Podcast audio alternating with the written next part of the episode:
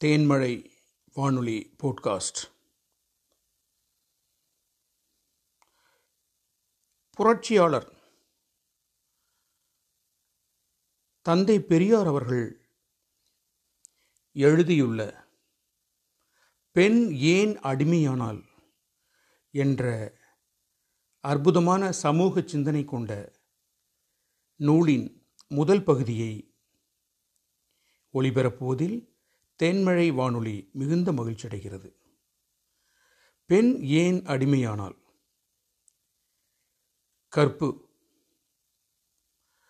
கற்பு என்ற வார்த்தையை பகுபதமாக்கி பார்ப்போமானால் கல் என்பதிலிருந்து வந்ததாகவும் அதாவது படி படிப்பு என்பது போல் கல் கற்பு என்கின்ற இலக்கணம் சொல்லப்பட்டு வருகிறது.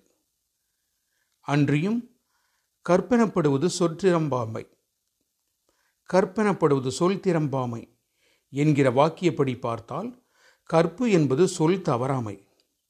அதாவது நாணயம் சத்தியம் ஒப்பந்தத்திற்கு விரோதம் இல்லாமல் என்கின்றதான கருத்துகள் கொண்டதாக இருக்கிறது.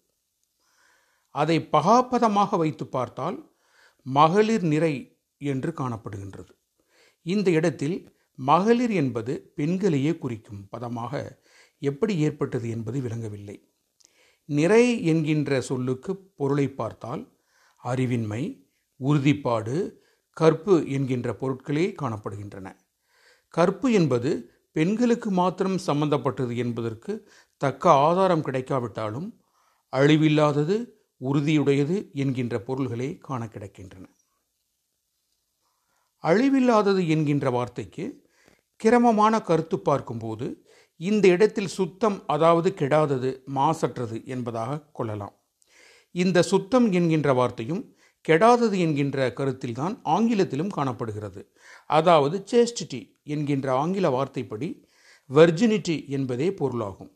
அதை அந்த பொருளின்படி பார்த்தால் இது ஆணுக்கென்றோ பெண்ணுக்கென்றோ சொல்லாமல் பொதுவாக மனித சமூகத்திற்கே எவ்வித ஆண் பெண் புணர்ச்சி சம்பந்தமே சம்பந்தமே சிறிதும் இல்லாத பரிசுத்த தன்மைக்கே உபயோகப்படுத்தி இருக்கிறது என்பதை காணலாம்.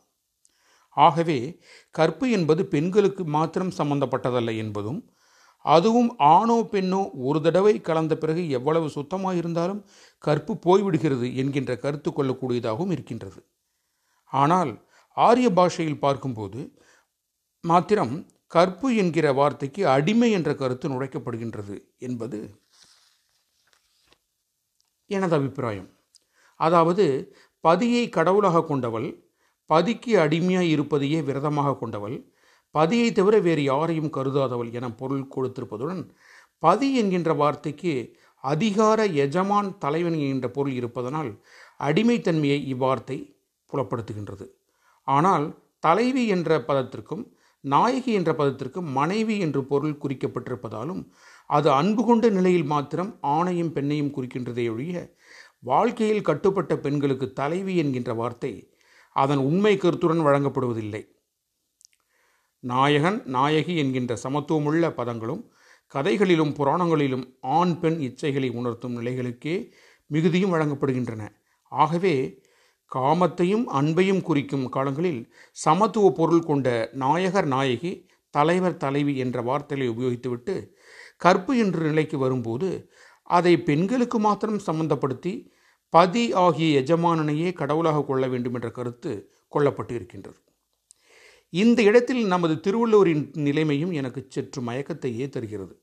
அதாவது குரலில் வாழ்க்கை துணை நலத்தை பற்றி சொல்ல வந்த ஆறாம் அத்தியாயத்திலும் பெண் வழிச்சேரல் என்பதை பற்றி சொல்ல வந்த தொண்ணூற்றி ஓராவது அத்தியாயத்திலும் மற்றும் சில தனியிடங்களிலும் பெண்கள் விஷயத்தில் மிக்க அடிமைத்தன்மையும் தாழ்ந்த தன்மையும் புகுத்தப்பட்டிருப்பதாகவே என்ன கிடக்கின்றன. தெய்வத்தை தொழாமல் தன் கொழு கொழுதனன் கொழுனனாகிய தன் தலைவனை தொழுகின்றவள் மழையை பெய்யென்றால் பெய்யும் என்றும் தன்னை கொண்டவன் என்றும் இம்மாதிரியான பல அடிமைக்கு உகந்த கருத்துகள் கொண்ட வாசங்கள் காணப்படுகின்றன.